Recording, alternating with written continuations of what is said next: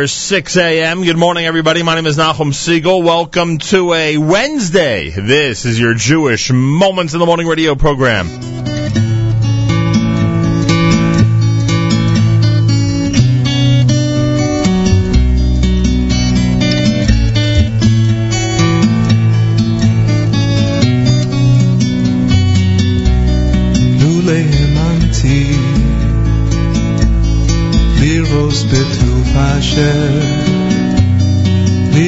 לירוס בטוב השם, בארץ חיים, נו להאמנתי,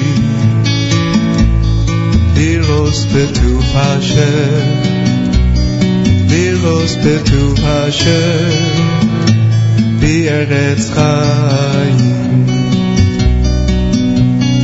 קווי אל השם, חזק ויאמץ ליבך, חזק ויאמץ ליבך, וקווי אל השם, קווי אל השם, חזק ויאמץ ליבך, חזק ויאמץ ליבך, וקווי אל השם,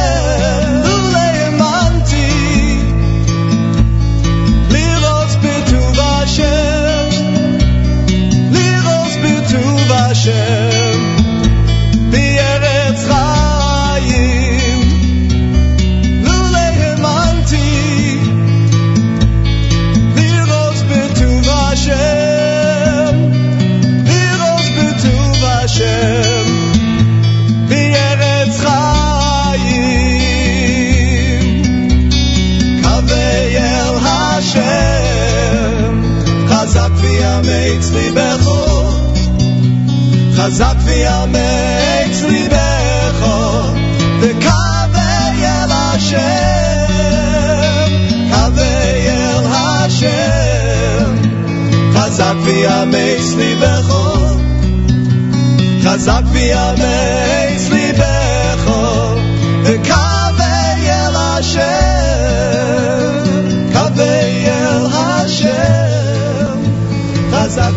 amazing.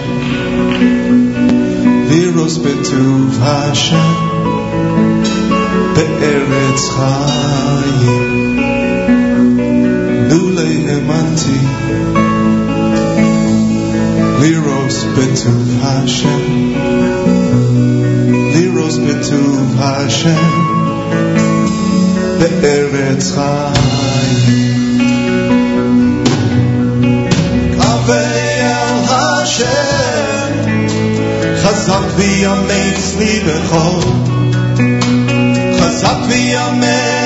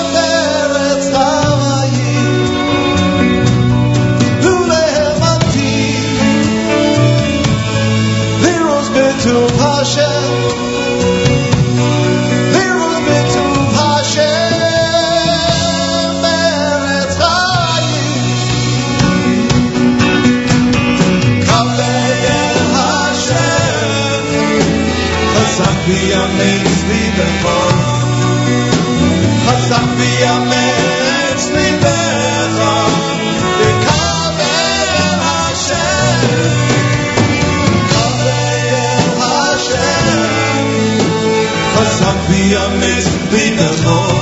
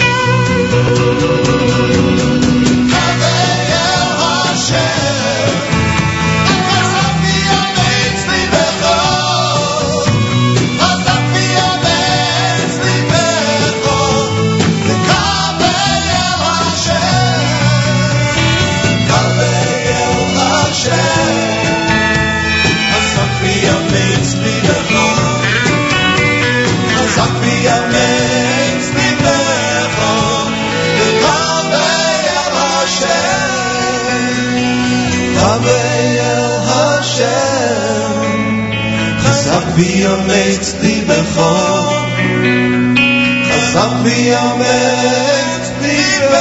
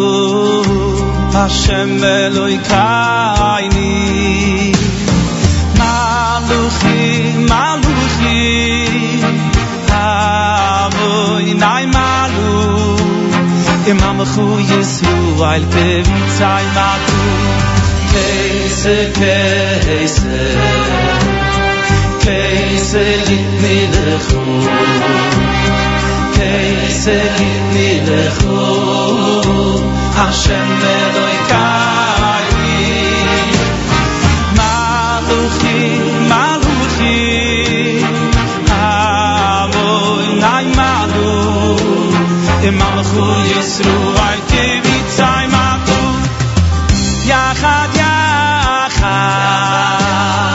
yachad ki yilo kedi yishu lechu lechu yishala ay shi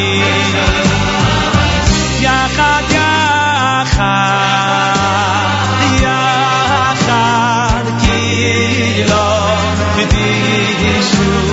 לחוג, לחוג יש עליו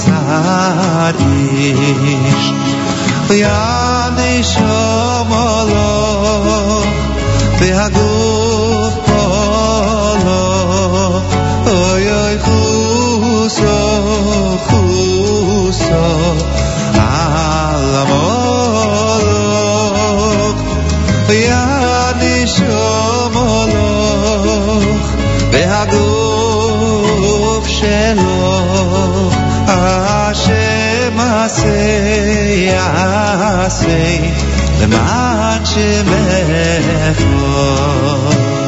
אוי צדק ומי ישפוט, מכוין ku mi ispa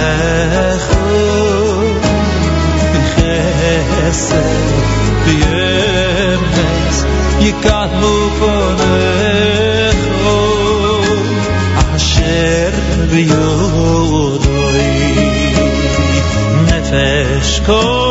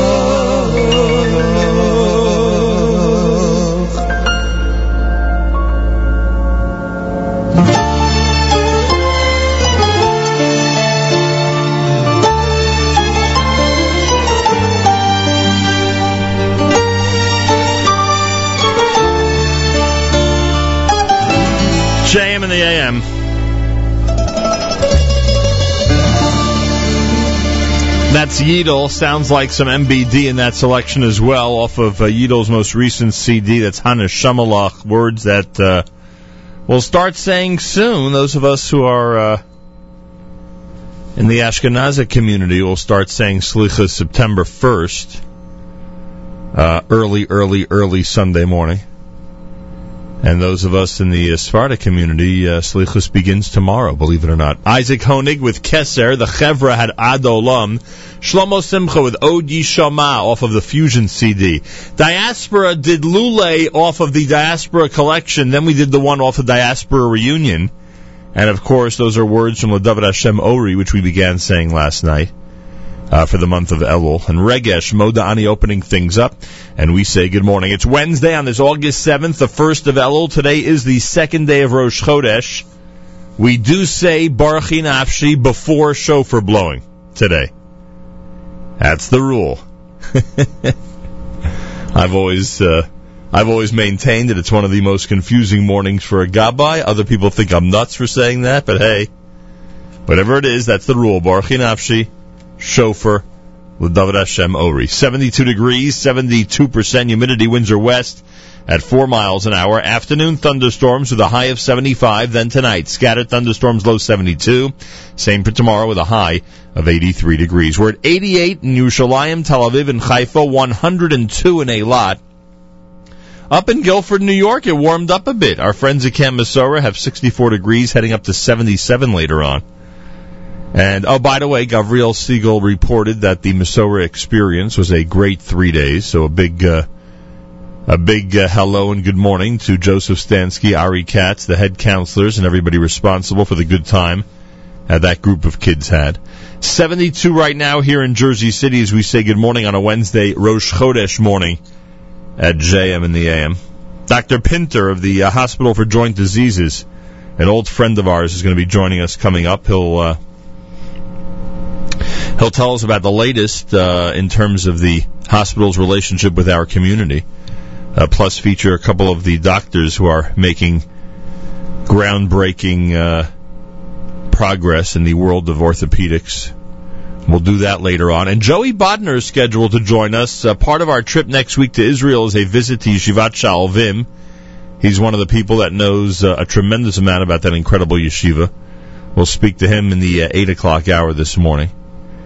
And speaking of next week's trip, it is unbelievable how many people are commenting about our journey next week. We've done a lot of great radio programming from Israel, thank God.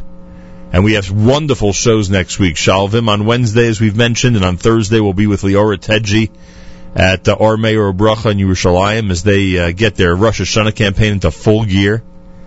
Monday and Tuesday, one of the uh, most incredible, one of the unique things that uh, only JM and the AM can bring to the worldwide listening audience. And that is a uh, live radio show on Monday morning from JFK Airport as the staff of Nefesh B'Nefesh readies themselves for the early afternoon journey with over 400 Olim to Israel. Then I actually get on the plane. I actually get on the plane. I don't think anybody here in the Segal family is fearing that I won't get back on a plane back to the U.S., but if it does happen, it would happen only on a Nefesh B'Nefesh flight at this point, that's for sure. We get on the plane, we'll have our, uh, our staff with us, and I'll tell you why in a moment. And we travel with 400 people to Israel, all of whom are going to be staying there permanently as 400 new Olim in one day head from North America to the Holy Land. We have our staff with us because when we land in Ben Gurion Airport and all the amazing and incredible celebration and hoopla is taking place, we'll be doing a three hour JM in the AM Tuesday radio show. You'll hear it between 6 and 9 in the morning on Tuesday here in the uh, New Jersey, New York area, and of course around the world as well. But we'll do the show right when we land in Ben Gurion with the big celebration and all the unbelievable guests there on the spot in the place, the first place that everyone heads to when they get to the Holy Land, and that's, of course, the airport. So that's where we'll be. Uh, the ceremony will take place, which is always moving and always incredible. Uh, they'll have a lot of special uh, distinguished guests. We'll do the radio show. There'll be plenty of live music, I am told. It'll, in fact, it'll probably be a, uh, a an ultra festive atmosphere. This is not a group flight. This is a charter flight, completely dedicated. And the group flights are great, but the charter flights are unbelievable. So, uh, NBN, Nefesh B'Nefesh, we salute you, and we will do so live and in person Monday from JFK, Tuesday from Ben Gurion, and we will um, have the amazing opportunity in between to be on the flight as uh, the Olim 400 plus head to the Holy Land permanently. Every time I think about it, I get chills. I'm sure it'll be absolutely remarkable. Rosh Chodesh morning at JM in the AM with 72 degrees, afternoon thunderstorms and a high of 75. We're at 22 minutes before 7 o'clock as we continue at 91.1 FM, 90.1 FM in the Catskills, Rockland County at 91.9 on the FM dial, and of course around the world on the web, jmintheam.org.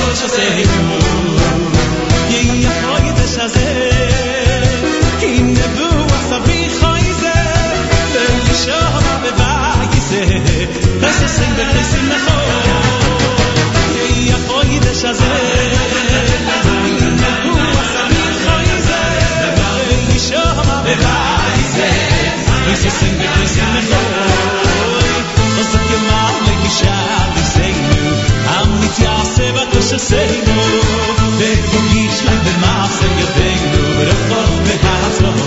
Ey, ey, ich das eke mal libe shat, ich sein. Amit ich haseba koshe sein.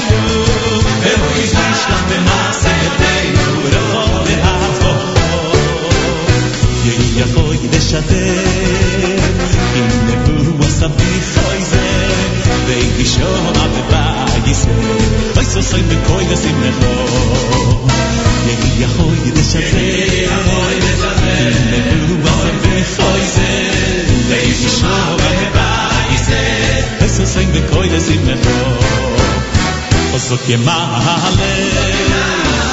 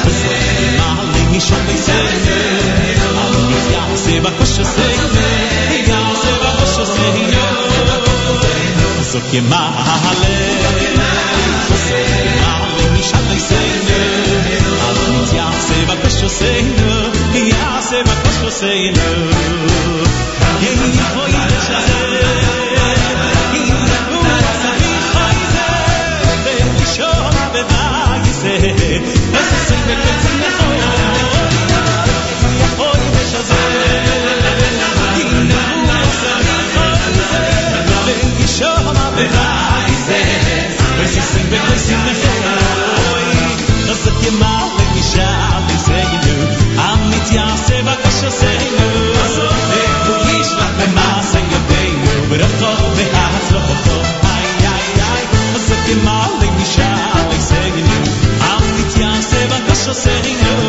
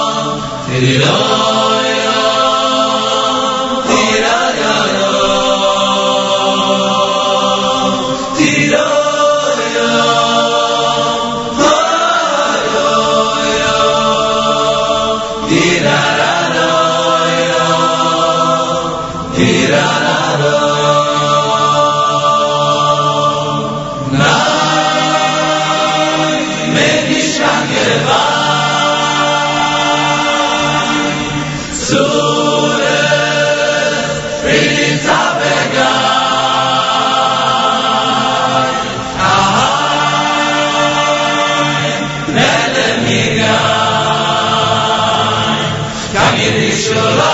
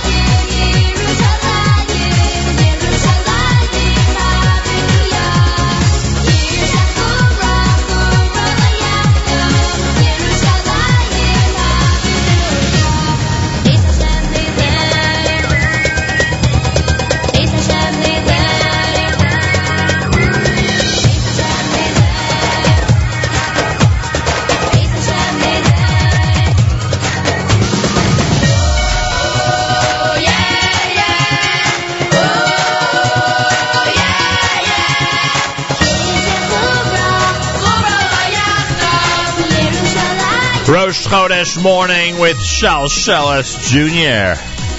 Uh, the Yerushalayim music as we get set for Monday's amazing journey. That's Samachti, Split the Sea from Aryeh Kunstler, Vahavios, and Benny Friedman. Uh, Barry Weber had Yerushalayim. That Nigun is called Yerushalayim. Dove Hendler with Yehia Chodesh Azam this Rosh Chodesh morning at JM in the AM. It's America's one and only Jewish Moments in the Morning radio program.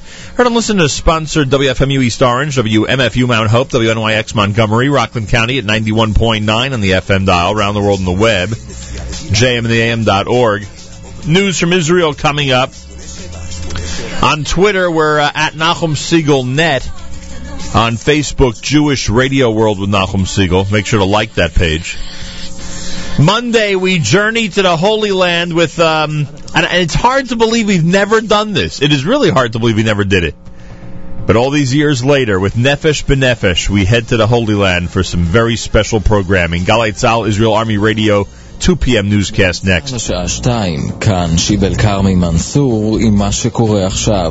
פרשת יעקב פרנקל ותיק החליפות. בניגוד לטענותיו של הנגיד לשעבר, הרשויות בהונג קונג מודיעות היום לא התנצלנו בפניו. פרנקל נעצר והובא בפני שופט. כתבתנו יונה לייבזון. בתגובה לפניית עיתון הארץ וערוץ 10 מסרה דוברת משרד המשפטים בהונג קונג כי בנובמבר 2006 נעצר יעקב פרנקל בגלל חשד כי גנב את תיק החליפות ולאחר מכן אף הוגש נגדו כתב אישום, בניגוד לטענות פרנקל כי רק עוכב ואז שוחרר. בהונג קונג מכחישים גם כי הייתה התנצלות כפי שטען הנגיד לשעבר. חודשיים לאחר מעצרו בגלל מידע נוסף שהגיע לרשויות, בוטל נגדו כתב האישום.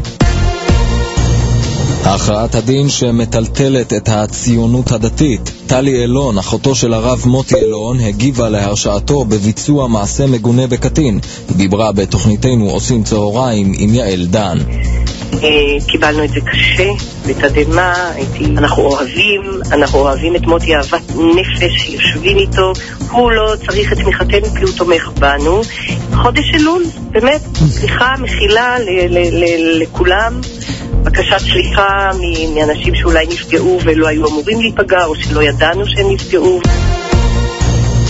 פרשת הגופה המבוטרת במזוודה, עידן דמירן, פועל בניין מטורקיה, הוא החשוד ברצח חברתו אילונה דניס. כתבתנו שרון פולבר מוסרת שמעצרו הוארך ב-12 ימים. עורכת דינו, סוזי עוז סיני מהסנגוריה הציבורית, טענה שלא היה שם רצח, אלא הגנה עצמית. מדוע פסטיבל היין במוזיאון, במוזיאון ישראל לא נגיש לנכים? כתבנו יותם ברגר. מוזיאון ישראל בבירה כולו מונגש מאוד, מלבד רחבה אחת שמלאה בחצץ ואין עליה גישה בכיסאות גלגלים.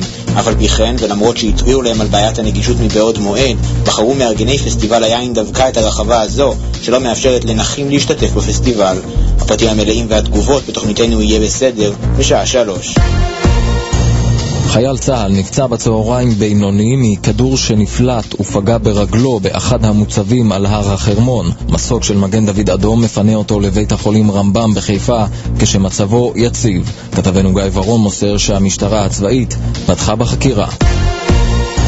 מדד החשמל עכשיו, הצריכה בישראל הגיעה כעת ל-9,986 מגוואט, כ-82% מסך יכולת הייצור הכוללת.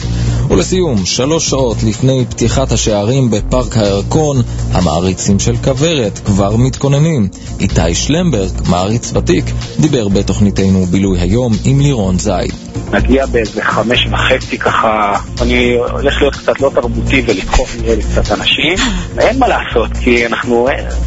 בבריכת הסולטן היינו למעלה.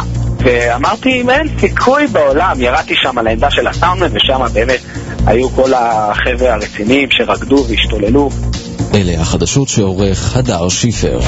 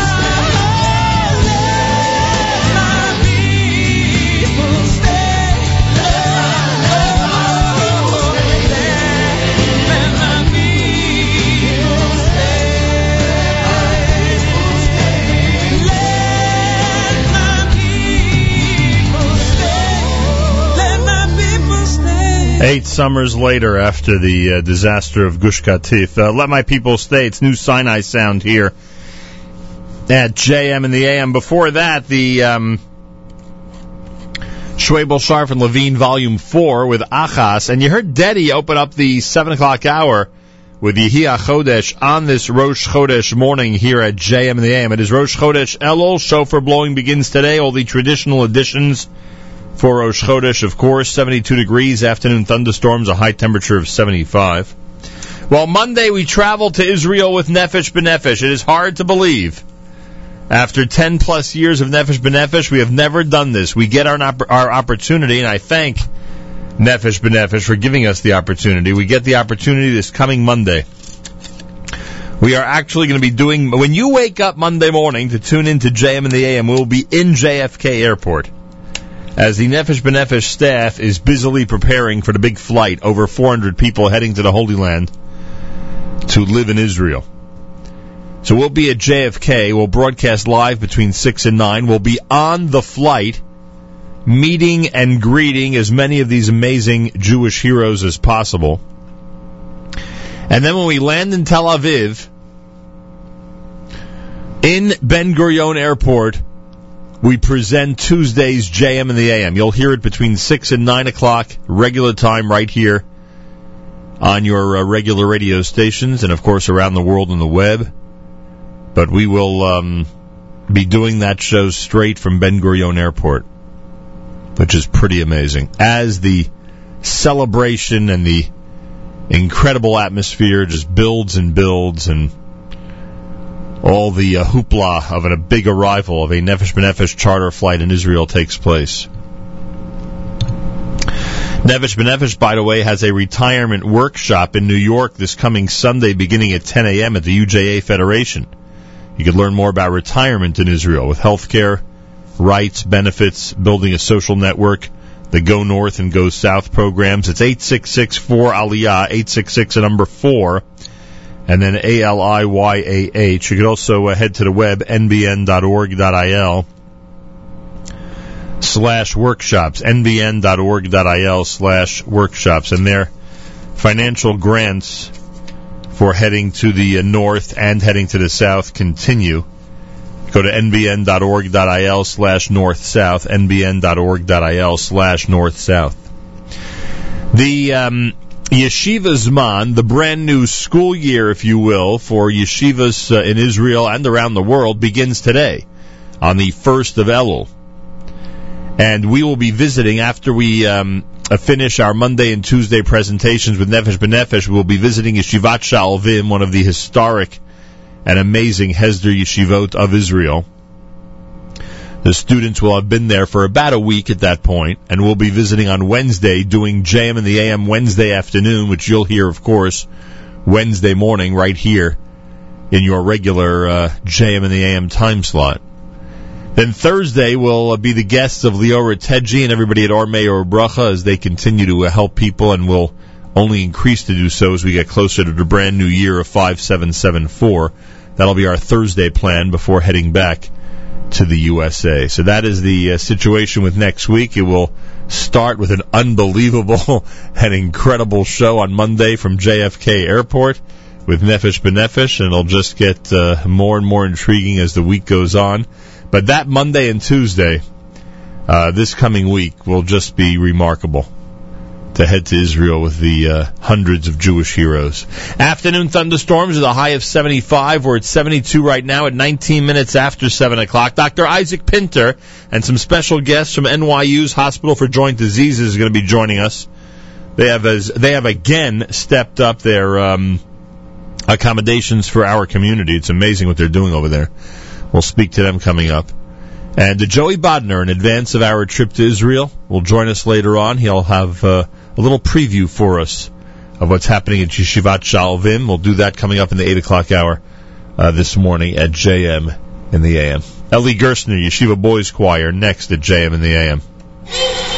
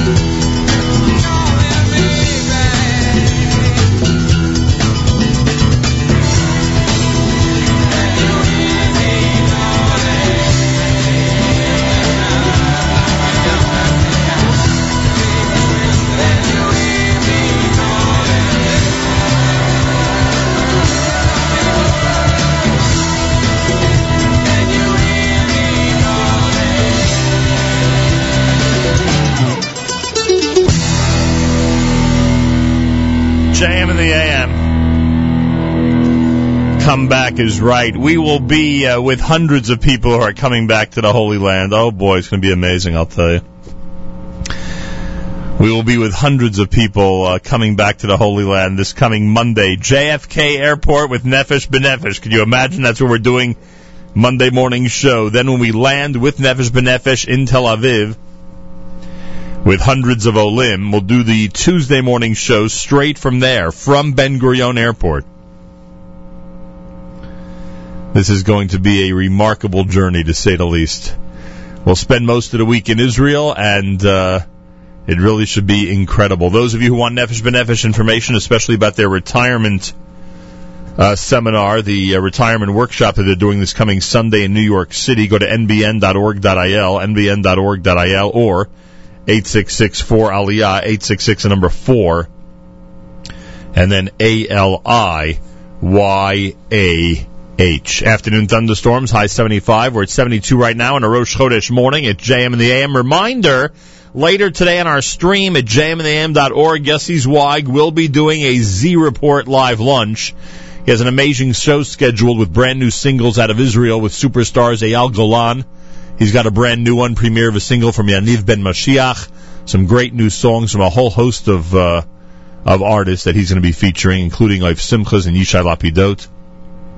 And a whole bunch of brand new music. You know what? Uh, Yossi Zweig is known for presenting a Z Report live lunch on Wednesdays, which features a lot of brand new selections. So make sure to be tuned in starting at 12 noon Eastern Time on the stream, jmintheam.org for all the proceedings. A drop early for Rabbi Goldwasser, Rabbi David Goldwasser's words, Zechanishmas of Zebin of Yosef Alevi.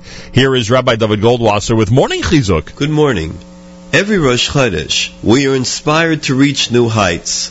The Torah tells us, Vayachal Noach Isha Adama. Noach, the man of the earth, disgraced himself and planted a vineyard. The great Gaon in Rosh Yeshiva, Harav Aaron Kotler, explains that this pasuk is difficult to understand. Noach is referred to as an Ish Tzaddik, and all of the world's creations were saved in the merit of his righteousness. Noach gathered together all the animals, brought them into the Teva. He cared for them throughout their stay. As a matter of fact, he and his family spent many sleepless nights tending to the needs of the animals. Now, because of a slight infraction where Noach concerned himself with the planting of a vineyard, he became the Ish Adama, the man of the earth. The harvest of the vineyard would ultimately be needed for the Nesachim, the libations for the Korbanos. We know that Noach learned Torah. He was knowledgeable about these laws, just as he knew how to distinguish between the animals that were tahor and those that were tameh, unclean. Why did this simple act of planting a vineyard mark him as an Isha Adama, a man of the earth? The Rosh Yeshiva explains that this act signified an interruption in his aliyah in Kedusha, his ascent into holiness. He was no longer ascending the levels. His attention became diverted to a material desire. Even if it might have been initiated l'shem shamayim, purely for the sake of heaven, that inclination diminished the level of his entire avodah. Rabbaran clarifies this concept with the example of one who learns Torah diligently for each day for 18 hours. Every minute of those 18 hours is calculated in the category of an avodah that is unique to an 18 hour a day study of Torah. If this individual will study Torah for only 10 hours one day, not only will there be an actual decrease in the amount of hours devoted to Torah learning, but the essence of his avodah, his service of Hashem, will be diminished. His Kabbalas ol Torah, the acceptance of the yoke of Torah, will be of an entirely different genre. This is stated in Chagiga. One who reviews his learning 100 times is not at all comparable to one who reviews his learning 101 times. Although Noach remained in the purview of a prophet, his words about the future generations were divine, and they were recorded in the Torah. Nevertheless, there is a schism between the Ish Tzaddik that he was initially and the Ish Adama that he became after he planted the vineyard. We say in the Musaf of Rosh Chodesh, Zaman Kapara lechol Toidoisam, you have given your people a time of atonement for all of their offspring. May we use the opportunity of Rosh Chodesh and live a life of spiritual striving. This has been Rabbi David Goldwasser bringing you morning chizuk. Have a good Chodesh.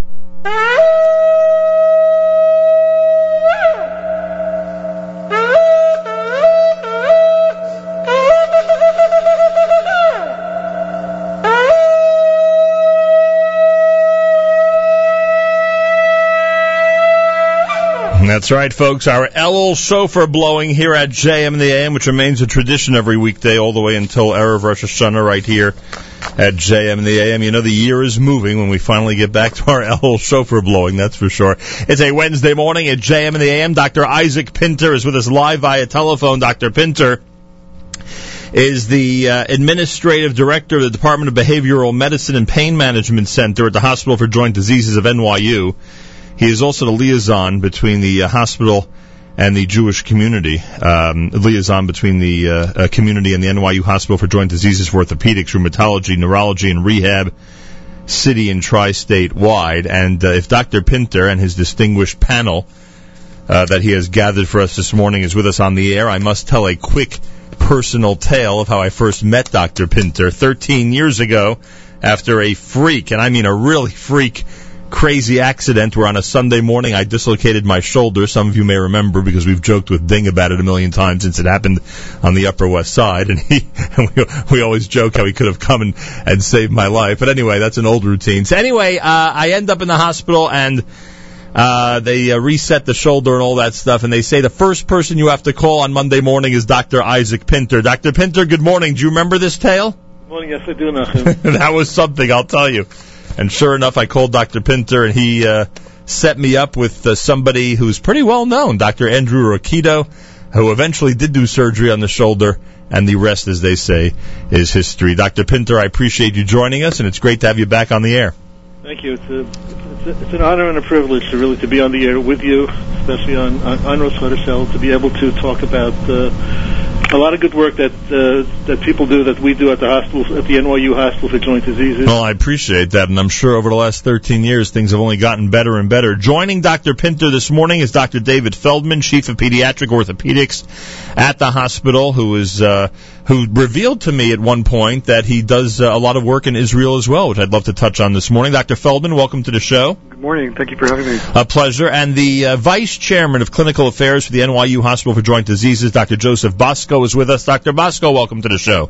Yeah, welcome. Thank you very much for having me. A pleasure. Appreciate you uh, being with us. So, uh, uh, Dr. Pinter, this is how many years have you been with the hospital at this point? Uh, 40 plus. Unbelievable.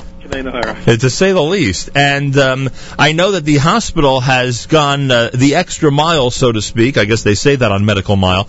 The extra mile to do whatever is necessary, whatever is possible for the Jewish community. There is a uh, a great need out there, as you know. Uh, for so many different services at different times of the year, and certainly every week when it comes to Shabbos. And uh, everybody at uh, NYU Hospital for Joint Diseases has tried to do whatever possible uh, to accommodate the community. What does that include, Dr. Pinter? What has the hospital done to make sure that everybody from our community is as comfortable as possible? Historically, over the years, we've always maintained a, a Shabbos room at the hospital, and where family members uh, were able to sleep over within the hospital setting, besides the Satmar Bikur Cholim apartments, which are literally around the corner from the hospital. Um, at this point, we there is a major reconstru- you know construction work that's being done at the hospital, and uh, ultimately we will be uh, able to establish a Bikur Cholim room, uh, which would be a, a room basically set aside for all, for the kosher patient with a kosher f- facility to be able to um, have a, uh, a respite of just going in for a, for a coffee, for, for so- something to eat on, uh, and some to- Toa Meha for our Shabbos too, in a sense. Uh, that ultimately is in the plans uh, within the next couple of months for us to be able to establish that. Does anything change in this department, in this area, which is so important to us in terms of Shabbos and I guess what we would call Orthodox accommodations, now that you're under the NYU banner? Does any of that change? Well, it only has gotten uh, better and, and enhanced. I mean, we have uh, full complement of, a- of a full uh, Bikur Cholim room and, and uh, um, patient navigators, uh, you know, within from the community who are at the NYU Hospital itself, at, at the Tisch Center, NYU uh, Hospital, at Langone Medical Center. Uh, and this just trickles down to us too, in, in, in a sense that we're able to uh, really be available, uh, literally 24/7, to be able to maintain the needs of our patients at, at all times, uh, with full support of administration and and the Department of Nursing, which is the the key, the key player in, in all patient care activities. All right. How did uh, and I, I, you'll you'll tell me if you or uh, some of our other guests are best equipped to uh, uh, to address this. How did the Hospital for Joint Diseases get to this point where it enjoys its amazing rankings, where it has uh, twenty thousand over twenty thousand orthopedic procedures done every year, and really has become the address when it comes to uh, orthopedic procedures? Well, I'd like to have our uh, distinguished panel pick up on that, Dr. Bosco. All right, Dr. Bosco, tell me about this. How did the hospital historically uh, get into this direction and eventually become uh, the uh, uh, amazing um, um, uh, facility that's become till this point? Well, you know, listen, we started over a 100 years ago, uh, and as a Jewish hospital uh, for crippled and infirmed, and and we've gone on from there. I mean, and, and it's all the strength of our faculty. I mean, you know, David Feldman's a world-renowned pediatric orthopedic surgeon, and he has a, a group of his peers do uh, wonderful pediatric work. We have spine guys. and, and so we, we made a commitment a long time ago to culturally competent medicine, which is a big fancy word for, you know, we know that if people are comfortable in your hospital, they do better. Right. People are comfortable if you speak their language and observe their customs, whatever they are, and respect. So that's what we've been doing. So I think what I what I'm so proud about our place is guys like David and the rest of rest of our faculty. We combine top notch, uh, world class, the best possible orthopedic care with a sense of uh, uh, you know sensitivity uh, to to people's uh, emotional and other needs. So it's a it's a welcoming place. You know, there's a lot of community hospitals that are very welcoming, Right. but they they don't have the expertise. And So it's not just a, it's, it's not just about bones and muscles, huh?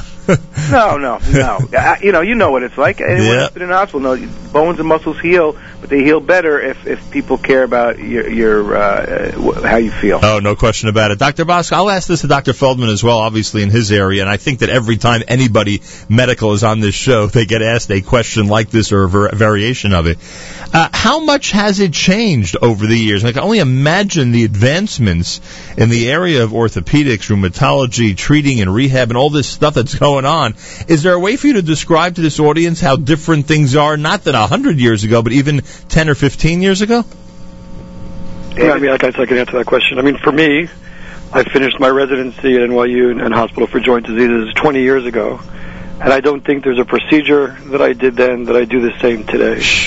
Um, both technologically and even just in terms of what we're able to accomplish, uh, being minimally invasive, meaning that we don't, you know, we used to do things much more open. Patients spend much more time in hospitals, which are probably not very good for patients to spend time in.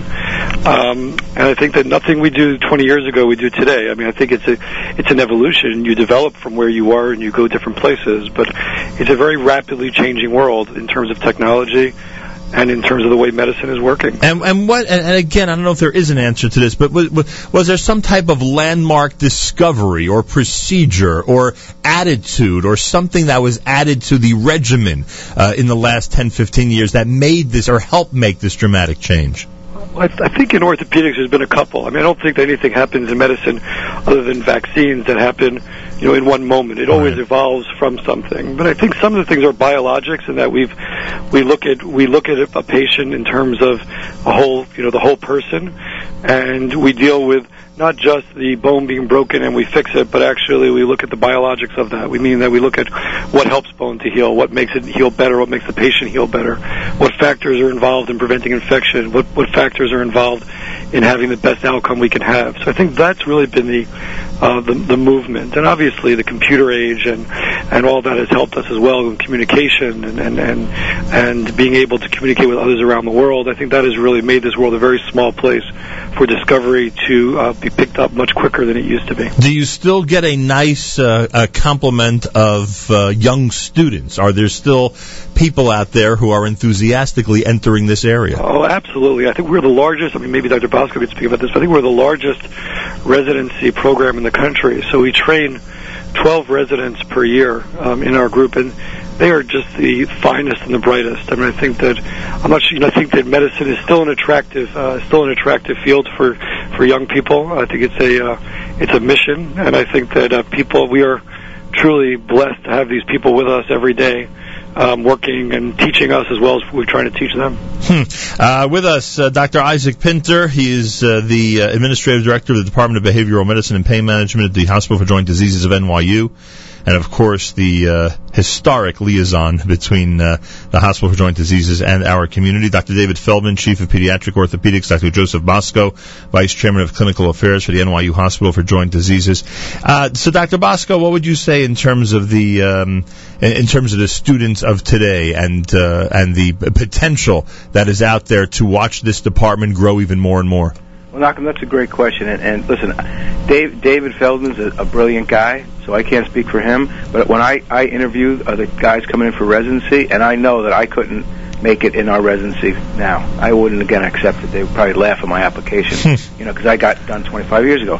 These kids are smart, and they're accomplished, and more and more, and they're dedicated, and they sort of. It's good because every year you you spend three days interviewing, and you realize the importance of what you do and and and the idea that there's really really talented bright kids that want to do the same thing you do which which I think you know it's it's a nice little affirmation of what we do. And again, you know, we have David has has outlined very nicely all the technologic advances. Because I agree, I did my got done on my residency 22 years ago now, and I don't do the same thing I did back then. Nor should you. Right. However, but what I learned, so you may why do a residency?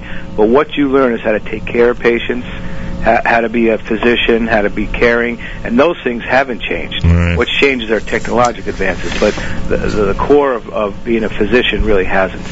Um, Dr. Feldman, I always joke uh, with the arrangers of Jewish music on this program how I can never fathom what it means to, to arrange a song or even compose a song. It's just it's something that's completely beyond me. I, I would say the same thing about surgery. I cannot imagine, you know, opening somebody up and trying to uh, discover first, and then, well, with X-rays and stuff, I guess you nothing's too much of a surprise. But discover first, and of course figure out a way to repair what's going on. Does every surgery teach you something? Do you do you go in there uh, in the legs and arms and still discover stuff that that either surprises you or that you have to add to your repertoire each and every time? Well, I, think for me that is the uh, the beauty of medicine, or the beauty of of always learning something new. I mean, every time I think I leave the operating room, I, I review it with the residents, I review it with my, myself, and say, what could we have done differently? What can we learn from this? How can we go about doing things differently or better? And I think that actually is the beauty of being in a, in a teaching institution, or the, or the uh, the beauty of medicine. If you're just stagnating and just not learning something new every time, then I don't think that is as interesting in trying to make patients better. We can always do better. We can always, uh, and I think even you know maybe 30 years from now they'll think we were in the dark ages today. Right. So I Right. I think that that's that's true. And, and learning you know surgery is a, is a progression. That's why I don't think you just open people up you know one day and then oh my God you can just do that. I think it's much more of a you know, a slow progression during residency and then fellowships and and gradually and then having mentors and eventually then you become competent enough to be able to do that. But, You know, you know when I when I meet some of the young people who are with our network, it is I mean, thank God I've gotten to this point where where I'm able to tell that there is amazing raw talent among some of them. Are you do you meet young people who you and you say to yourself so after I don't know after you've seen them for half a year in the operating room whatever the you know the course of study may be where you say to yourself there's a superstar in the making? Absolutely, I think that that's uh, that's the best part of it is when you have someone who you can become, you know, friends with almost during their residency, where you're you're co-mentoring each other. And uh, we do see superstars, and we've had a number go on all over the country. I mean, we've we have uh, I mean I've been doing this a long time, so we have people everywhere around the country who trained here and who've gone on to you know big positions in other universities and within the American Academy of Orthopedic Surgeons. So I think we know that very pretty quickly in, in during their residency who the superstars are. Tell me about Israel, Dr. Feldman. I know you're heading there very soon, right? Yeah, so Israel is a is just really an extension of what we do. Um, I think that the uh, that we do some really complex surgery in in uh, joint disease at NYU, and I think that that that lends itself towards a place where in Israel there is just not enough. Um, there's not enough pathology because the, the population is pretty small, even compared to New York, um, and there's not enough experience amongst the surgeons to do these really complicated cases. So I go there and do um, really complex spine surgery, uh, scoliosis surgery, and then very complex limb deformity cases, which is my special. Those two are what I do the most. And I think that for me, I go there, and for instance, there are some genetic Jewish diseases like familial dysautonomia, which NYU has, has has been involved with for the last 40 years through Dr. Felicia Axelrod, and so that's a disease that is just there's only 500 you know patients in the world who have this disease, and, and all of them are Ashkenazic Jews. Um, so in Israel, I go there and I treat those kids as well, and and I'm able to partner with Dr. Baron at uh, Schneider Children's Hospital in Petach Tikva and it's wonderful. It's a wonderful experience for me. It's a little exhausting, but it's wonderful. And I get to stay in Israel for a week to ten days and operate every day. And then I, I, um, it's very rewarding. We featured some of the work that the FD foundations are doing here on the show, and, and the advancements that they made relatively quickly were remarkable, right? Yeah, I mean, for a disease that is an orphan disease that has, I think, in the entire world, 500 patients, to understand they know the gene. I mean, they know what the gene Right. is. They they know how to test for it, you know, prenatally. So the numbers are going down and down in terms of the number of kids being born with this, you know, the difficult syndrome.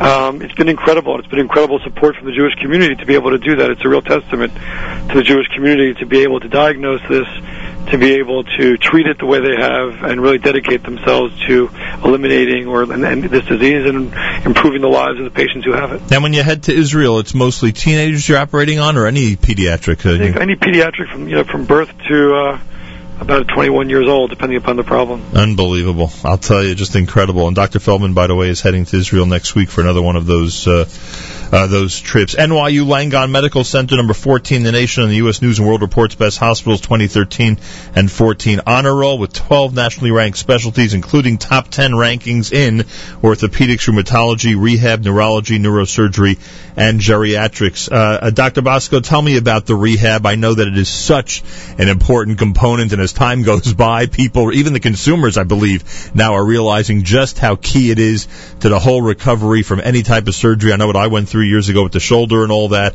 Uh, tell us about the advancements in uh, in in that department, especially at the uh, NYU Hospital for Joint Diseases. Well, you know, yeah, that's a that's a great question. So we yeah, any type of orthopedic procedure depends a lot on on the aftercare and the rehab. And any patient that's had, like you, any type of orthopedic procedure realizes that you know you have to have a competent surgeon. They have to do a good job, but a lot's up to the patient and. The rehab really guides the patient. Now, the rehab's changed a lot because used to we, we would admit people in the hospital for three or four weeks after surgery to do their rehab, but now it's it's, it's shifted to an outpatient and uh, you know we have a, a very strong history of uh, top-notch uh, rehab at our, our, our institution, going back uh, to the post World War II when all our soldiers came back and were in need of uh, a lot of uh, rehabilitation.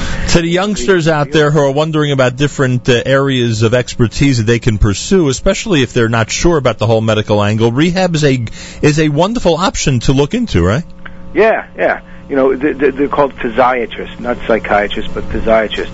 And they're, they're physicians that take care of the musculoskeletal system, bones and joints. They don't operate, but they, they do non-operative treatment and they supervise rehab because again, you know, now with the new prosthetics and orthotics that you see these, these veterans coming back from, from, uh, from the Middle East with, I mean, it's, it's a big deal. It certainly is. It's unbelievable. Uh, Dr. Pinter, we got to give you the last word because the uh, the hospital, in addition, and when we hear just how impressive things are in all these departments, it's pretty remarkable and incredible. And um, uh, the the one of the most important things, as you said earlier, is to make sure everybody's as comfortable as possible in the hospital environment, especially for those who uh, unfortunately have to stay for a few days or weeks at a time. Um, and uh, just if you could review again uh, what the hospital is doing to make sure that our community feels as comfortable as possible there. Again, the you know the hospital. The goal of the mission of the hospital is to is is, is the humanization of, of medicine. We humanize every patient is is is, is special in, in, in their own very way, and uh, with all cultural you know need for any, all patients, we just uh, reach out and and and offer any services that the patient does need. And just the fact that we're on staff, we're available uh, at all times, uh, and with the strong encouragement from both the hospital administration and from the Department of Nursing, uh, they just know that any any requests that patients have and or needs are are met, and they just reach out to myself and to to the others uh, who represent other cultural uh, uh, diversity needs for patients. Right. Uh, are there, and it, and it just happens. So I will over. we make it as painless and as seamless as possible. I will overstate the obvious. Kosher food, certainly. Accommodations for Shabbos, no problem. Special requests on a Friday, you're able to take care of. In fact, Dr. Pinter, your phone is open all the time. We know that. So people. Shabbos store downstairs in the lobby uh, with the Shabbos elevators, and, and just uh, whatever needs are are asked for are, are just accommodated and, and, and needed. Even- last night we had an issue with the with one of our patients, and uh, uh, within ten minutes after I got the call, uh, it was just taken care of, and, uh, and the family knows that, and and, and, and, the hospital staff knows that, and that's what's important. Well, kol hakavod. We uh, we know firsthand exactly what's going on there and just how accommodating the hospital is uh, through your leadership on Shabbos and of course any other time that there may be special needs for our community and it's much appreciated. Uh, those of you out there who are uh, wondering about the uh, what's happening at the NYU Hospital for Joint Diseases in regard to our community. Things continue, and just just like uh, their their expertise when it comes to uh, all these different uh, types of um, orthopedic procedures continues to go up. Uh, their services to the Jewish community continue to go up, and we wanted to recognize the work of Dr. Pinter and his staff in making sure that they continue this amazing relationship with our community. Dr. Feldman, thank you so much for joining us. Enjoy the trip to Israel and do some more great work there. I'm sure you will. Thank you. Thanks for having me. Dr. Bosco, a pleasure meeting you through this uh, forum. Thank you so much. Oh, thank you. And Dr. Pinter, continue your amazing work. I know anybody out there who needs you, who's from anywhere, the New York, New Jersey area, or flying in from anywhere around the country or the world to use the services of your staff, I know that uh, your cell phone is open. They can contact you directly, and they'll make sure to have whatever they need at the Hospital for Joint Diseases. Yes, they can. Thank you very much. Dr. Isaac Pinter, who has been an amazing liaison for us for a long, long time, and uh, for the community, as you heard, for over 40 years. And our thanks to uh, NYU Hospital for Joint Diseases um, uh, for coming through, and I was glad we were able to uh, uh, feature them this morning here at JM in the AM. Six minutes before 8 o'clock on a JM in the AM Rosh Chodesh morning. We thank you for joining us. It is um, the 7th of August, the 1st of Elul, and we are another day closer to this amazing journey we're taking on Monday with our friends from Nefesh B'Nefesh. We will be on the plane on Monday, but before we get on that plane with hundreds of Jewish heroes, all the amazing Olim, we'll be doing the show live Monday morning from JFK, from the airport. And then Tuesday's show from Ben Gurion after landing in Israel. It's going to be amazing, really incredible. Make sure to be tuned in and tell all your friends and relatives to do the same. They'll be very impressed, very inspired, and just uh, filled with joy, like we will be, uh, listening to the incredible celebration of all this amazing movement to the Holy Land. So make sure to check it out starting Monday morning, 6 a.m. right here at JM in the AM. Happy birthday going out to Yaakov Auerbach. Yaakov Auerbach celebrating a birthday. And Goldie in Borough Park wants to hear this selection. Good morning, Goldie in Borough Park, from all of us here at JM in the AM. גבירותיי ורבותיי, קהל נכבד, גדול הזמר החסידי העולמי, יעקב שווקי!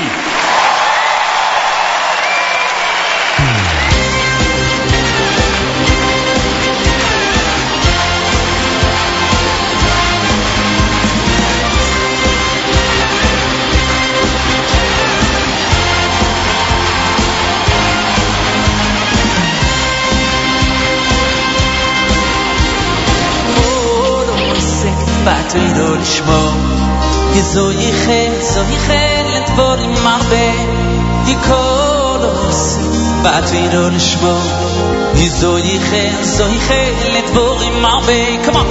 קולוס בתוירו לשמו יזויכה, זויכה לדבורים הרבה קולוס בתוירו לשמו יזויכה, זויכה לדבורים הרבה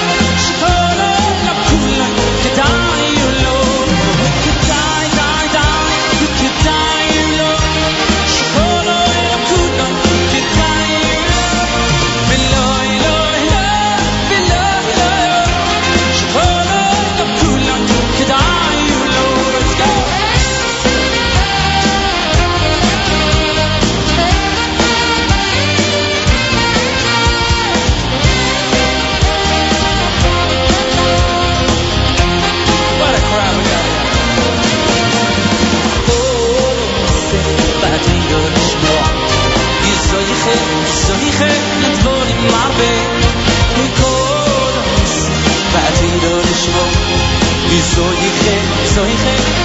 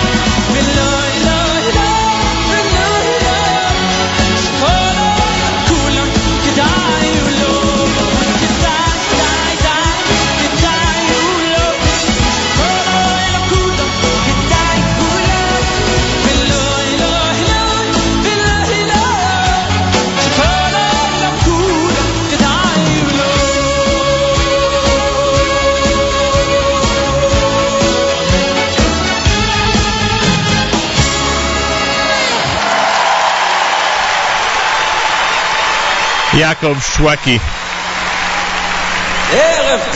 We got to do a Jewish music tour to Israel once, you know? Head to one of those massive concerts they've got. Oh gosh, that was amazing. Live in Nokia, the Nokia Center in Tel Aviv. Unbelievable. Rosh Chodesh morning. It's Rosh Chodesh Elul at JM and the AM. Borough Park Jewish Community Council and the Borough Park Y present an identity fraud uh, presentation. Borough Park Y at 4912 14th Avenue in Brooklyn this coming Monday at 7:30 p.m. with Charles J. Hynes, Brooklyn DA, and Richard Farrell, ADA, speaking starting at 7:30 at the Borough Park Y.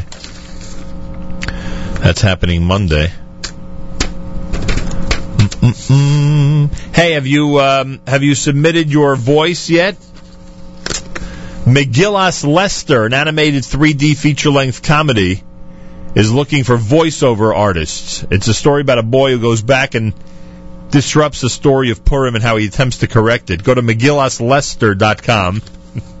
Megillaslester.com for information. You could be a star. That's Hananya Kramer's project, and he told me I have a cameo in that. I don't know what I'm playing. Maybe a radio announcer. I said yesterday, I think I remember playing Achashverosh in a play about uh, 40 years ago, if I recall correctly. Had a long robe and all that. You know, someone made me an aluminum foil staff, which was, you know, really, really cool in advance for the day. Let me tell you. So maybe, uh, maybe I could do that again. Eight o'clock in the morning, Rosh Chodesh is America's one and only Jewish Moments in the Morning radio program, heard on listeners sponsored WFMU East Orange, WMFU Mount Hope, WNYX Montgomery, Rockland County at 91.9 on the FM dial, and around the world on the web, jmintheam.org. So if you're feeling it, whatever you're feeling, just go roll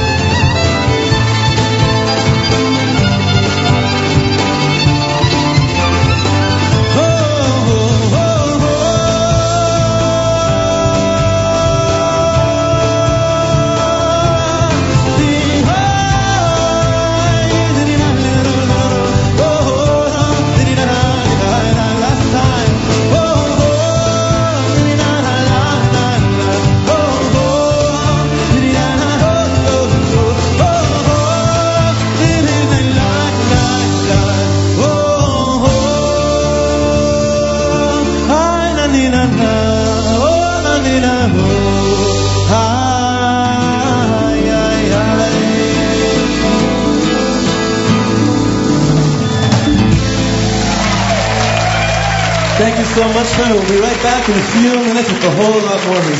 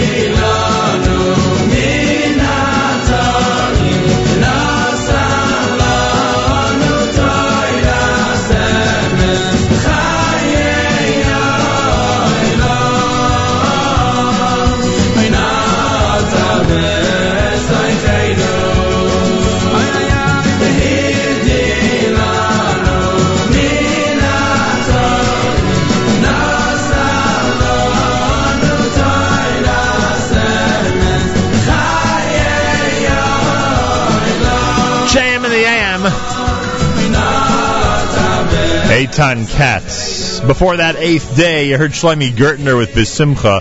Yoel Sharabi, Al Tashlicheni. Getting closer and closer to Salichas. Shlomo Katz had Nigun Nevo. Yaakov Shwekey opened up the hour with Kedai from the Live in Nokia double CD. Rosh Chodesh morning, JM and the AM. Believe it or not, four weeks from tonight, we'll be starting the brand new year. I know it's hard to believe. 72 degrees, afternoon thunderstorms, a high of 75. Well, th- th- this whole Nefesh B'Nefesh thing must be a stunt because uh, I was just invited by Mayor Ferdig to participate in this week's stunt show, which airs tomorrow night at 8 p.m. Eastern Time on our stream. Uh, because of what we're doing Monday and Tuesday with Nefesh B'Nefesh. So uh, I have finally made it to the stunt show and didn't even realize what kind of stunt it is. It is, it is really an unbelievable move. Uh, what is happening starting Monday morning? We'll be broadcasting from JFK as we get set to send off hundreds of amazing Jewish heroes, all the Olim heading to Israel uh, for um, a, another chartered Nefesh B'Nefesh flight. Uh, we'll be with all those Jewish heroes on the flight, and then when we land in Tel Aviv, we will be doing the radio show for Tuesday morning from Ben Gurion Airport. Unbelievable. Uh, by the way, the week continues to be exciting because Wednesday will be at Shaalvim, Thursday at Ormeir Bracha in Yerushalayim. And uh, our, I, I believe our closest connection to Shivat Shaalvim, and you may recall that we were pr- we proudly took an active role when the Bodners were honored by Shaalvim a few years back. Our uh, one of the most uh, amazing close connections to Yeshivat Shaalvim for us is, of course, our good friend Joey Bodner, who is with us live via telephone as we preview what's going to be happening one week from today on JM and the AM. Joe, welcome back to JM and the AM. Good morning, Acham. Good Chodesh Tov. Now, Chodesh Elul Tov means that a lot of students are taking seats in the Beit Midrash today. Am I right? As we speak, probably a bunch of nervous, nervous boys are sitting down for their first time in the base medrash and uh, getting adjusted to being away from home, being in another country, uh, being with uh, Israelis. It's, it's a it's a it's, it's a good nervous experience. Yeah, that's for sure. You you remember your first correspondence with a Bodner of the next generation when he first got to Shaalvim? Uh, yeah. Did he talk about nervousness and adjustment? I think the description was this is the worst month of my life.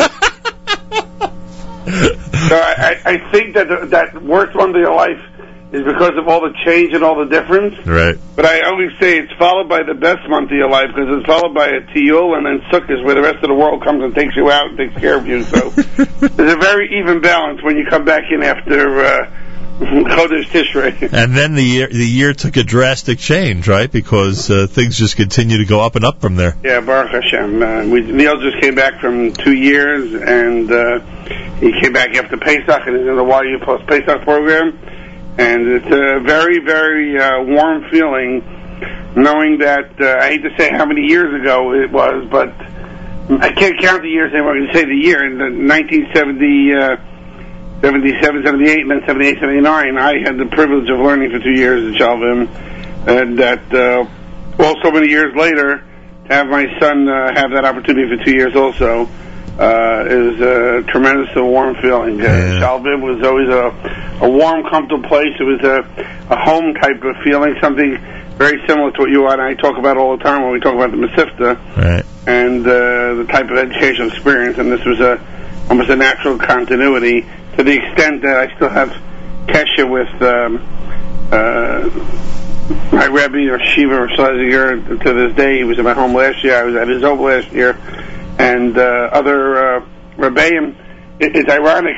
You know, look at where I am today, and the people who are in my shear and the shear above me, and and shear hay and starting the kollel are today's uh, the Rosh Yeshivas and the Rebbeim in the yeshiva. And uh, that's also what's very special about Shaalvim. You know, recently the yeshiva celebrated its 50th anniversary Right. and uh, all it's grown tremendously. It was the yeshiva has there when I was there. Now it's got Nof Ayalon, whole shchuna, whole educational system, elementary school, high school, uh, kollel, training rabbanim, etc. I mean, it's been it's, it's unbelievable. I Plus what they've done for the ladies, yeah. keep track with doing, and they started the SFW, which is a women's program that's doing amazing, and has in a short period of time grown a tremendous, tremendous reputation. That all being said, when they introduced the various heads of all the different schools and divisions, et cetera, et cetera, et cetera, including the girls' division, all inbred. Everybody is a Shaalvim alumni. It's unbelievable. People who run the Kollel, the high school, the Rabbeim, the yeshiva, the, the Rosh Yeshiva, the head of the SFW, the Mashgiach Ruchani at SFW, unbelievable. So it's it's literally where Shaalvim is trained its own future generation, and then that generation is now continued to train future. Joey Bodner with us live via telephone a week from today. We'll be at Yeshivat Shaalvim. They'll be one week into the intense brand new Elul Zman, and we will be visiting, in addition to the um, main yeshiva, we will, we will be visiting the uh, ladies' facility as well, as we will uh, explore what they're doing in Yerushalayim at an incredible uh, women's program. The um, will we will we feel what you're describing? Will visitors like us next Wednesday feel that family atmosphere on the Shaalvim campus?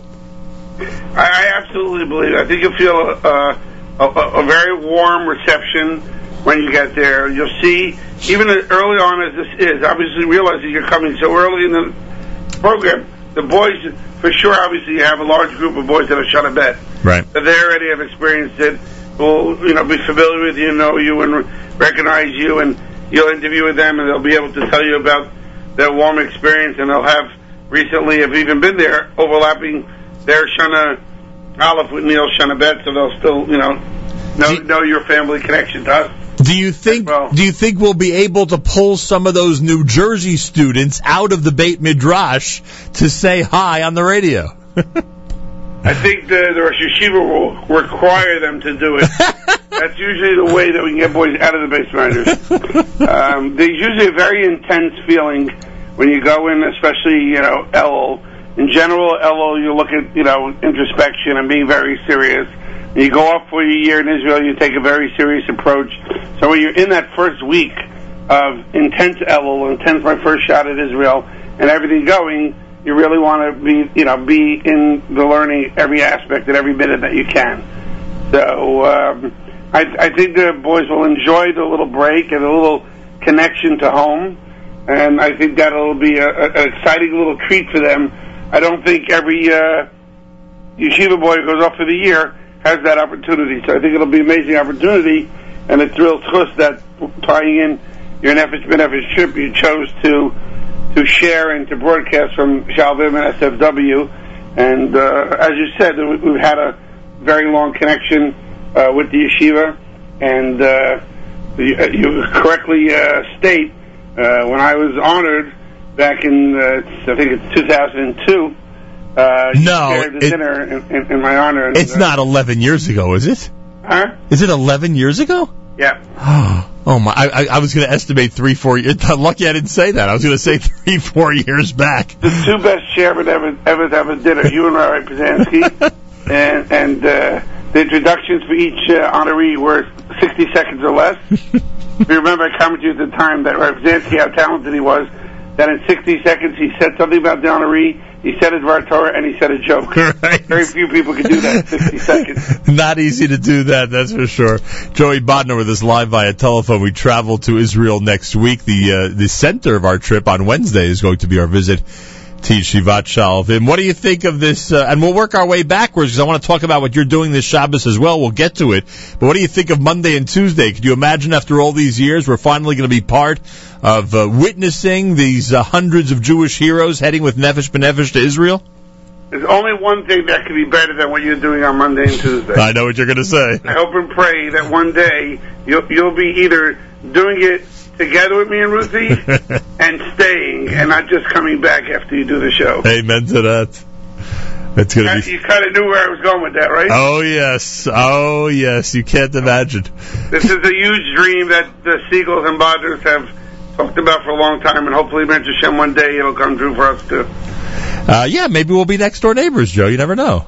Fine. Listen, I wouldn't live in a two-family house, but if it was you, I would consider it. Thanks a lot. That's quite a compliment. I appreciate that. This coming Shabbos, Teaneck, New Jersey is going to uh, again feel a closer connection to the state of Israel. Joey Bodner, tell everybody what's happening with your very special guest this coming Shabbos. So, I, I for a few years, I've, I've been following and supporting uh, somebody who I think is going to make a major impact on the uh, on the future of Eretz Israel, and he has a unique approach, and he has uh, been steadfast in his path and patient, and willing to go through all the hurdles that it'll take to get there uh, in the manner that he feels is the right way. And I'm speaking of none other than Moshe Feiglin, who in the last elections was elected to the Knesset and now is the deputy speaker of the Knesset. And it's hosted an honor for Ruthie and I to be hosting Moshe Feiglin the Shabbos in Teaneck, where he will be uh, uh, davening B'nai and speaking at uh, uh, some of the Shabbos morning minyanim, Right. giving the the drasha, uh, sending off a, a message. Starting with the, I assume the parsha and and Eretz Israel, eating meals at our home with other guests and open to the public. Uh, and I'll send you the flyer. Maybe you can put put up on the website information. But 5:30 uh, mincha Bnei Yeshurun uh, Shabbos afternoon Right. will be followed by 6 p.m. at my home Q and A with uh, with uh, Moshe. I, Oh. I guess you would call it a, an open mic, but uh, with the Shabbos mic. Very nice. All You right. and I just experienced an open mic Q and A on the Shabbos. That's recently. right. The open mic without the mic. Um, all right. So 5:30 mincha, 6 p.m. in the Bodner home. Moshe Feiglin, deputy speaker of the Knesset, will be there. You'll be able to ask whatever you want, folks. And believe you me, he has a lot of intriguing answers. Be a very interesting conversation. That I can guarantee you. All right. So uh, the uh, Moshe Feiglin and Teaneck is coming Shabbos. Take advantage of the Bodner invitation for 6 p.m. on Shabbos day. We head to Israel with Nefesh B'Nefesh on Monday. Wednesday, one week from today, the show will emanate live, 1 p.m. Israel time, 6 a.m. New Jersey time from Yeshivat Shaalvim. I didn't ask you the big question, Joey. Do you want me to take mail for you? Need, need anything? Need, need me to take anything for the folks at Shaalvim for you? Uh, you know, if uh, Neil was there, I guess I'd have to send cereal and all those other crazy things that people send. I picked the right year to go, huh? I'm good. You know what? Uh, by the way, I just want to tell you, it's interesting how we talk about tying different things together. Yeah. Just understand Shaalvim, uh, Moshe Feiglin has spoken at Shaalvim numerous times. Hmm. So it, it kind of uh, ties in everything. And, and I I have to say that both our experience together in high school and my experience at Shaalvim has made me feel, and I think also, that, that involvement in the community and in Eretz Israel and doing these things. And I think it's, it's almost natural that these type of things, Nefesh B'Nefesh and Shaalvim and Moshe Feiglin, Eretz Israel, hmm. overlap. It's not just a coincidence. It's who I became because of the educational system I went through, and I and say it was tapped off uh, from MHS to, to and then uh, completed at YU. Look, aside from our families, there's nobody else we would blame but the institutions you just mentioned. There's no question about it, and uh, they get all the credit.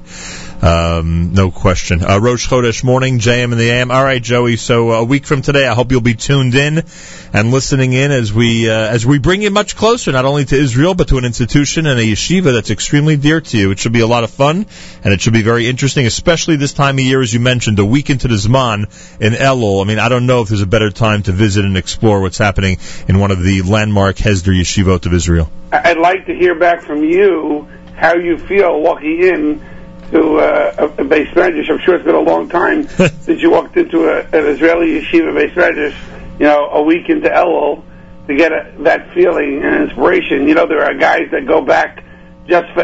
That's right. That's right. We got to find one of those for next week. That's right. There are guys who go and they'll they'll stay what either for a month or through Yom Kippur, right? They'll stay through, yeah, through, through Sukkot. Even through go, Sukkot, right? Go for Elul, and usually when the calendar is a little bit later with school, that they can be able to handle. I don't know this year with with uh, Yontif coming so early, if you know Right. how that's going to play out.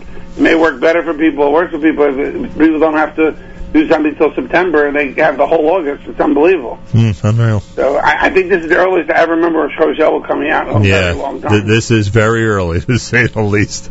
Nobody could believe it. All right. I'm waiting to hear back your feedback on on what that is. I'm sure there's a there's an intensity and, and there's a warmth when you walk into that basement. Oh, no question about it. Nothing like Chodesh Elul in a uh, very uh, active yeshiva, especially in Israel. I, I just need to put one disclaimer on before you go. Go ahead. All right, when you walk into the building, you know the dining room building the, to eat, Yeah, which I'm sure they'll offer you meals, etc. yeah. So there's a wonderful plaque on the wall. It's called, you know, and the dining room is called the Central Dining Hall, the Ruthie and Joey Bodner Central Dining Hall. That's fantastic. I just want you to know and understand. Take a picture of it. It's wonderful and great. but we're just responsible for the physical structure, not for what's served in there. So, You want to keep your reputation intact, huh? I want you to blame main events, and maybe you'll have a wonderful experience, and I hope you do. I mean, I've eaten there, and it's been okay. That's great. That's great. People do call me up and say, "How dare you serve that in that room?" And how could you? By the way, by the way, Stacy Siegel told me this because I didn't realize it, but she saw it somewhere on the web. Did main event caterers just celebrate a quarter of a century? Yeah, Baruch Hashem. This past uh, August Mazel tov. Mazel tov. last, uh, I think it was Thursday, was well, main event started August first, nineteen eighty-eight. Unbelievable. And uh, and August 1st, 2013, was 25 years of business for Eddie and I, and Marty had joined five years later. Right. So it's 25 years main event overall, uh, Eddie and Joey, and 20 years Eddie, Joey, and Marty, and it's been a, a, a wonderful, wonderful run. And people said to me, until 120, I said, God forbid. People said to me another 25, I said, God forbid. But uh, I said I should have the health and strength and the wit and ability to make the decision if I want to go 25 more. And, and when I was told 25 for main event, I of course said, "What are you serving?" for the big celebration. All right, Joe. Thank you so much. We'll speak to you next week from the Holy Land. Have a great trip, and I'm jealous. I appreciate that very much. It's one thing I know, Joey Bodner would love to be on this adventure, that's for sure. Rosh Chodesh morning on a Wednesday at JM in the AM. It all starts Monday morning at JFK. I'll tell you, this is, it's only Wednesday and I'm already starting to get excited. We've done a lot of trips to Israel, but none like this one.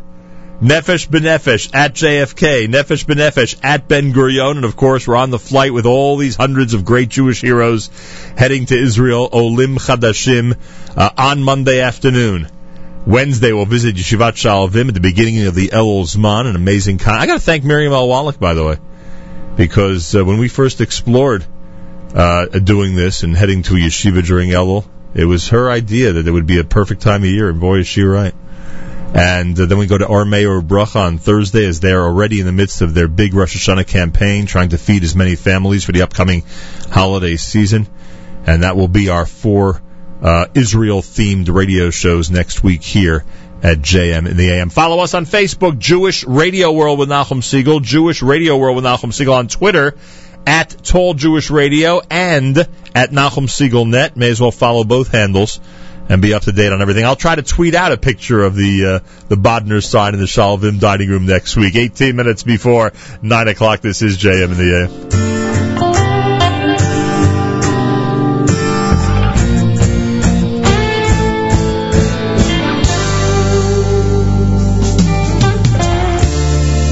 been walking down a long road that started back then Adam in the Garden of Eden. We were slaves in Egypt with a heavy load until God told Moses he was gonna give us our freedom. Coming home. The chosen people are gonna start coming home.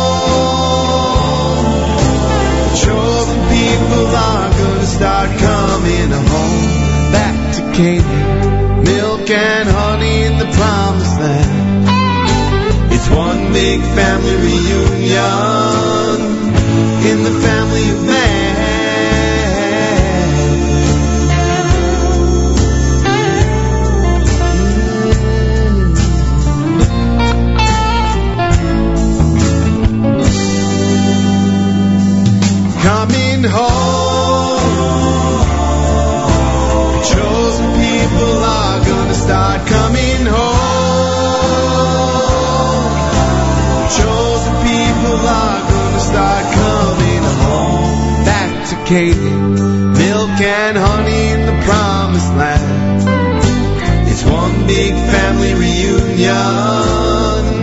in the family of man.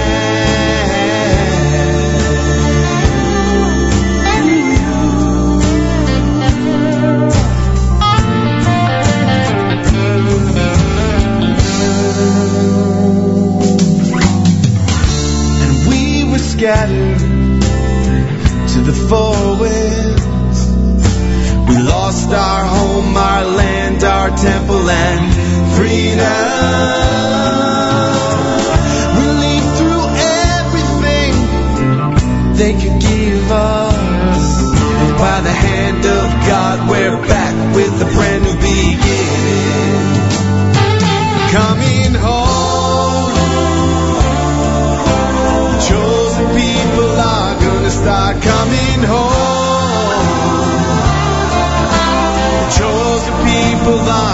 start coming home. Back to Canaan.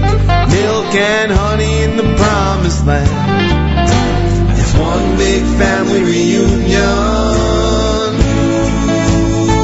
In the family of man.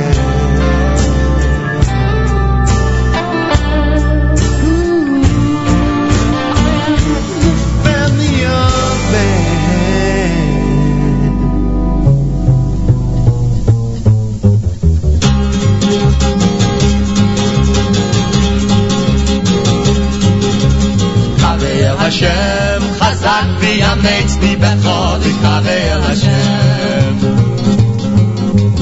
קבל השם חזק ויאמץ ליבך לקבל השם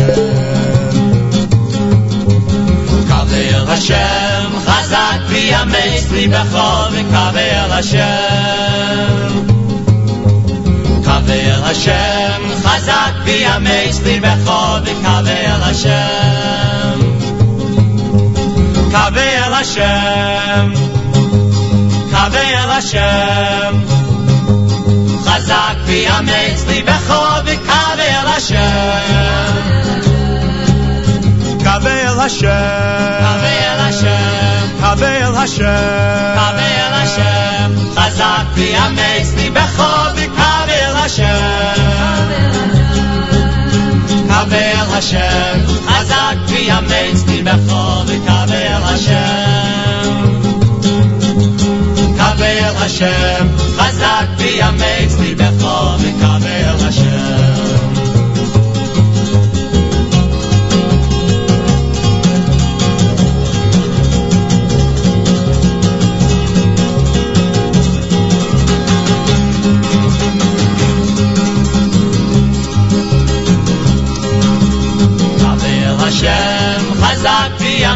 ויאמץ ליבך וקבל השם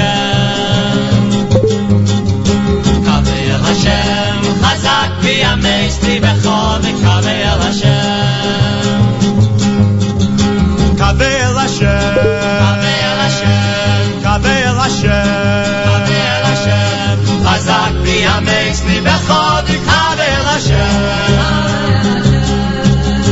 קבל השם קבל השם קבל השם קבל השם חזק ויאמץ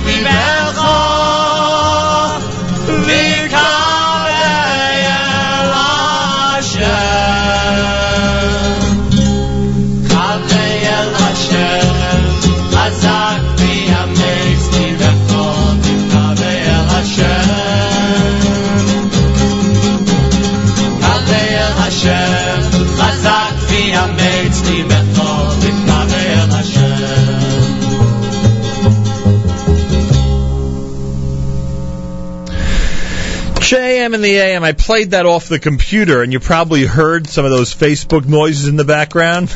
Usually we don't have those to this degree, but I posted something which apparently is getting a lot of reaction. I posted true or false today until Sukkot day one is the longest stretch without Hallel. And in the span of seconds, it seems people have uh, been uh, prone to react to that. So thank you for your reaction. And yeah, I believe this is the longest stretch without Hallel from after the first of Elul until the first day of Sukkot. I believe that's the case. And you'd probably have to go to Rosh Chodesh uh, Cheshvan until you get to a half Hallel, right? Yeah, I would guess so. JM in the AM, the Rabbi's sons, of course. Kaveh El Hashem, words we started saying. David Hashem Ori. Kaveh El Hashem, one of the psukim, coming home from Aryeh Kunstler off the Yes legacy here at JM in the AM. Hey, don't forget that our friends at uh, Kol Rom Multimedia are looking for voiceover artists for their comedy, Megillas Lester. Megillas Lester. Go to MegillasLester.com and you'll see how you could be part of that. Monday, we head to Israel with Nefesh B'Nefesh. Nefesh B'Nefesh on Sunday has a retirement workshop. If you want to read about, if you want to learn about healthcare in Israel, rights, benefits, building a social network, going north, going south, those special programs, head to um, Nefesh B'Nefesh on Sunday at 10 a.m. It's happening at the UJA Federation on East 59th Street in New York, 8664 Aliyah or nbn.org.il nbn.org.il. Ten minutes before 9 o'clock, Rosh Chodesh morning at JM in the AM. Brand new Maccabeats.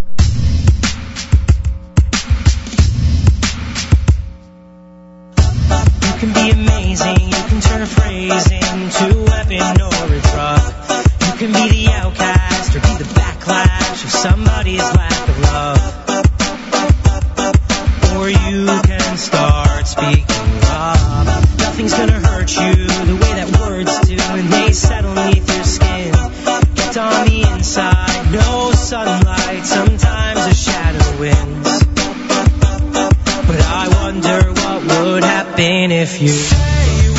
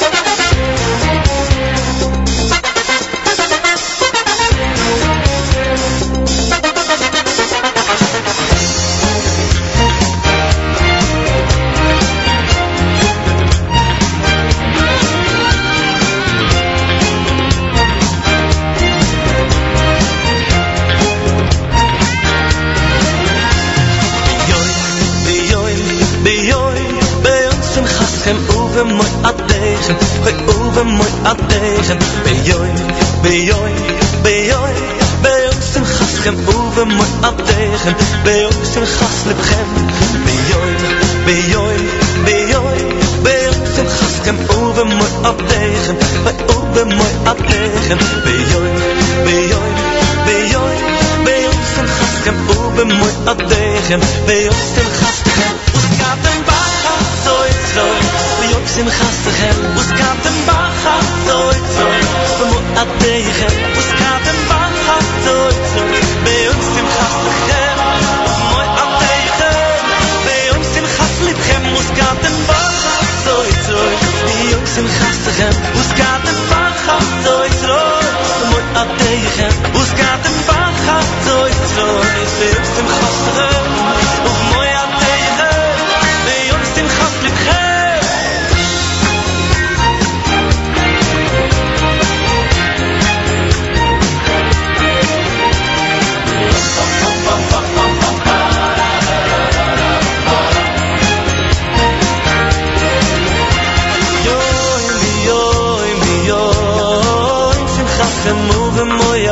over mooi afdeken joy joy joy hoem sim khastem moven met afdeken wil sim khast ledken joyen mov joyen mov joye mon joy sim khastem over mooi afdeken over mooi afdeken joyen joy joy moven sim khastem boven met afdeken sim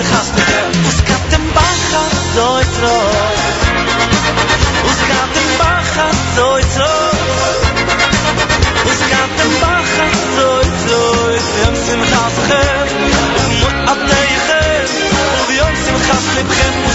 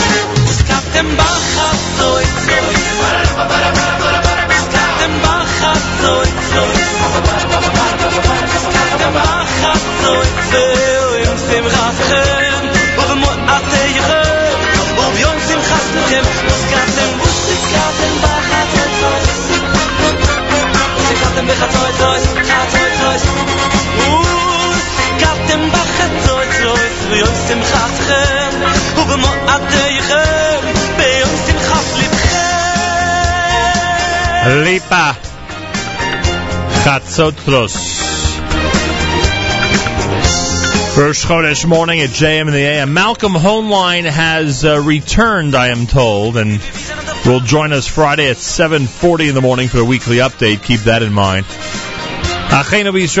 Our brothers and sisters in Israel, we are with you. It's your favorite America's one and only Jewish Moments in the Morning radio program. For them listeners, sponsored WFMU East Orange, WMFU Mount Hope, WNYX Montgomery, Rockland County at 91.9 on the FM dial. Round the world on the web, jmintheam.org. And that will wrap up a Wednesday morning broadcast. Enjoy your Rosh Chodesh, everybody. Four weeks from tonight, Rosh Hashanah, believe it or not. Monday, we leave with Nefesh B'Nefesh on this incredible journey to Israel. Uh, it will be remarkable. Make sure you circle your calendar the entire next week. You don't want to miss live from JFK and then live from Israel right here at JM in the AM. Have a fabulous Wednesday. Till tomorrow, Nachum Segal reminding you. Remember the past, live the present, and trust the future.